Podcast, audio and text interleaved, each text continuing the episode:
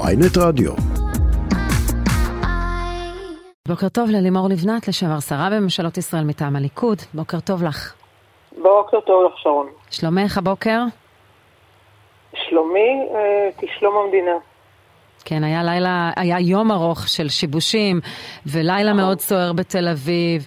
בכנסת ממשיכים לחוקק. אנחנו רואים את הפורשים ממילואים, 161 אנשים במטה המבצעי שפורשים, אבל עדיין, דיברנו פרופסור ידידיה שטרן, הוא לא איש בשורות, אבל הוא מדבר על זה שכן מדברים איתו על מתווה של ריכוך.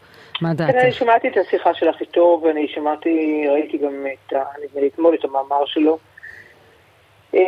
ואני לא רואה בזה פשרה, אני רואה בזה מין מסך עשן ששום דבר טוב לא יכול לצאת ממנו, משום שהפשרה שעל פיה, כפי שהוא מציע אותה, אם אני מדייקת, אני מנסה לדייק, שעל פיה למעשה ההחלטות ממשלה, אם מתקבלו כהחלטות ממשלה, אז לא תוכל לחול עליהם עילת הסבירות או הביקורת השיפוטית למעשה של בית המשפט, למעשה זה לא רציני בעיניי, משום שמה זאת אומרת אם תחול החלטת ממשלה? רגע, בואו נזכור, ממשלה? באיזה ממשלה אנחנו מדברים? ממשלה שעכשיו הולכת להרוס לחלוטין את כל השידור כדי לקדם את ערוץ 14, סליחה, מתווה דרי, קראי, בדיוק מתווה קראי, מה שקראי מתכוון לעשות עכשיו לשידור, זה השלב הבא בהפיכה הרי. אחרי כל יתר הדברים שאנחנו מדברים עליהם, היועמ"שים ועניינים וכו', והוועדה לבחירת שופטים וכו', השתלטות פוליטית על כלי התקשורת. אז לימור, אז את בעצם אומרת, אני לא מאמינה להם. אני אומרת, הממשלה, כממשלה, אלה אנשים פוליטיים. מה שהם מתכוונים לעשות, זה, ועל זה לא דיבר לצערי הרב, ידידי וראי, פרופסור ידידיה שטרן, שאני מאוד מעריכה אותו, אבל הוא לא דיבר על כך ששרים, שזה הממשלה, בהחלטת ממשלה, מחליטים למנות, מאשרים לשרה מירי רגב למנות כמנכ"ל משרדה את מי שניסיונו הוא בהכנת ליכודיאדות באילת או במקומות אחרים, אני יודעת מה. אני אגב לא הייתי מעולם בכזו ליכודיאדות. זהו, רציתי להגיד לך, כמי שהייתה בליכוד, את יודעת, זה חלק מההוויה וההווי. וזה העניין, זאת הפואנטה. הרי אני כבר בשנת 1997, תחשבי כמה שנים חלפו מאז, נסעתי את נאום הג'ובים במרכז הליכוד. שלא נתבלבל, אני לא מתנגדת למינויון של ליכוד. ואני בעצמי מיניתי אנשים שהם אנשים מתוך הליכוד, אבל התנאי הוא שהם יהיו ראויים, והמבחן, מבחן הסבירות, ומי שאמור לבקר את זה, היא ביקורת שיפוטית, ביקורת של בית המשפט, בג"ץ, בית המשפט, לא משנה כרגע. מה שמנסים לעשות כרגע, בביטול, ולא להתבלבל, זה לא צמצום עילת הסבירות. כל הזמן משתמשים במילת צמצום, אני משתגעת מזה. זה ביטול עילת הסבירות. וביטול עילת הסבירות משמעו שלא רק שמירי רגב תוכל למנות את הממונה לליכודיאדה או יוזם הליכודיאדה להיות מנכ"ל משרד התחבורה, משרד הענק הזה עתיר התקציבים בעשרות מיליארדים, אלא שכל אחד יוכל למנות את הסוס שלו לקונסול כמו בימי נירון קיסר. אז אתה לא ניכנס לפלפולים האלה, כי אמרו שיש עוד דילות אחרות, אבל שנשתמש, אבל רגע, מה שאת בעצם אומרת, אין מה לדון במתווה ריכוך, משום שאין מה לדון במתווה ריכוך, כי כל פשרה היא לא טובה. כל פשרה שתלך לקראת הקואליציה היא לא טובה. לא יודעת, אולי אפשר למצוא פשרה אחרת. הפשרה הזאת שעליה דיבר ידידיה שטרן בעיניי היא לא טובה והיא לא רצינית. אני רוצה לקרוא לך, אם תרשי לי משפט אחד, כן. ציטוט, מתוך דברי זאב ז'בוטינסקי. אני כתבתי אתמול מאמר, פרסמתי אתמול מאמר בידיעות אחרונות, שמעתי שהייתה לך שיחה אתמול עם זאב ז'בוטינסקי נכדו, של זאב ז'בוטינסקי מורנו ורבנו, שעל בסיסו הקים מנחם בגין, תלמידו המובהק, את תנועת החירות, שהפכה לגח"ל, שהפכה לליכוד, ואני ציטטתי במאמר אתמול שני משפטים מאוד חשובים על דמוקרטיה, שכתב ז'בוטינסקי. אבל אני רוצה לקרוא לך עכשיו, לך ולמאזינים, לצופים, משפט אחר, מתוך נאום שלו, בסוף שנות ה-30 בעברית, כי הוא כתב לא רק בעברית, הוא כתב בעיקר בעברית.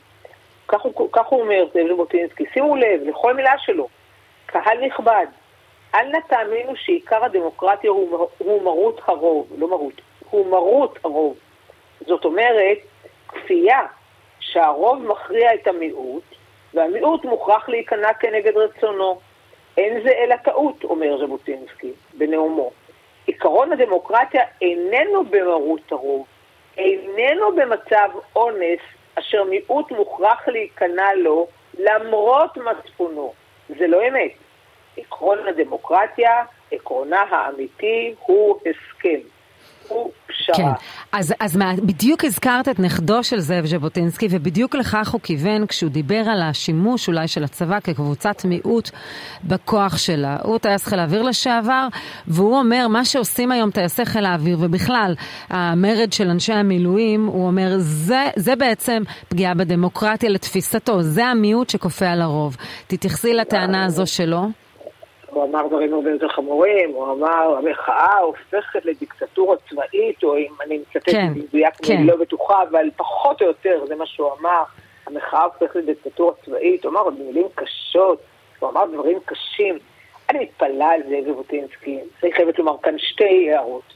קודם כל, זה שמישהו הוא נכתו של זאב ז'בוטינסקי, ויש לי הרבה כבוד לזה ואני מכירה אותו, אבל זה לא אומר שהוא הפרשן המוסמך של דבריו של סבור, שכתב דברים מאוד מאוד מאוד ברורים.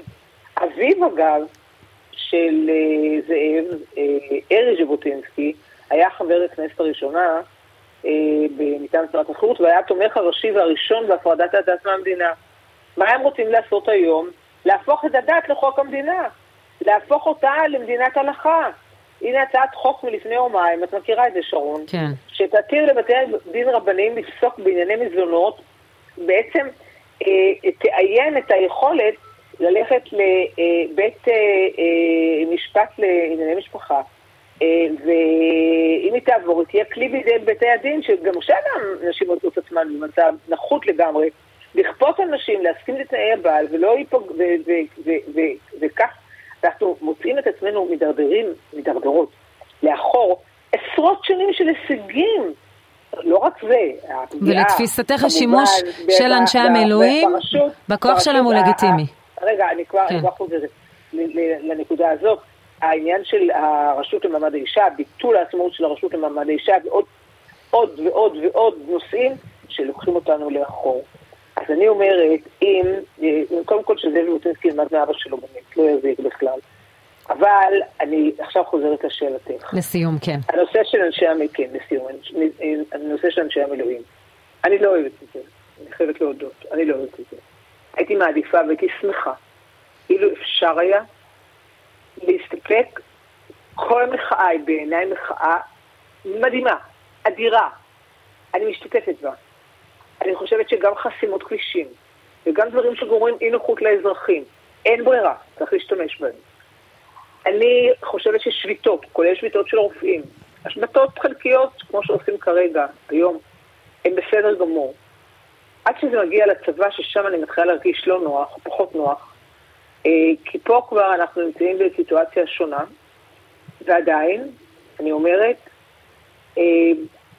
אני מצטערת שראשי המשק לא יצאו להגן על הדמוקרטיה במדינה, להגן על כך שאנחנו לא נפוך לדיקטטורה, אז אולי יכולים להימנע מאותן הודעות הצפוניות של הטובים ביותר במדינה.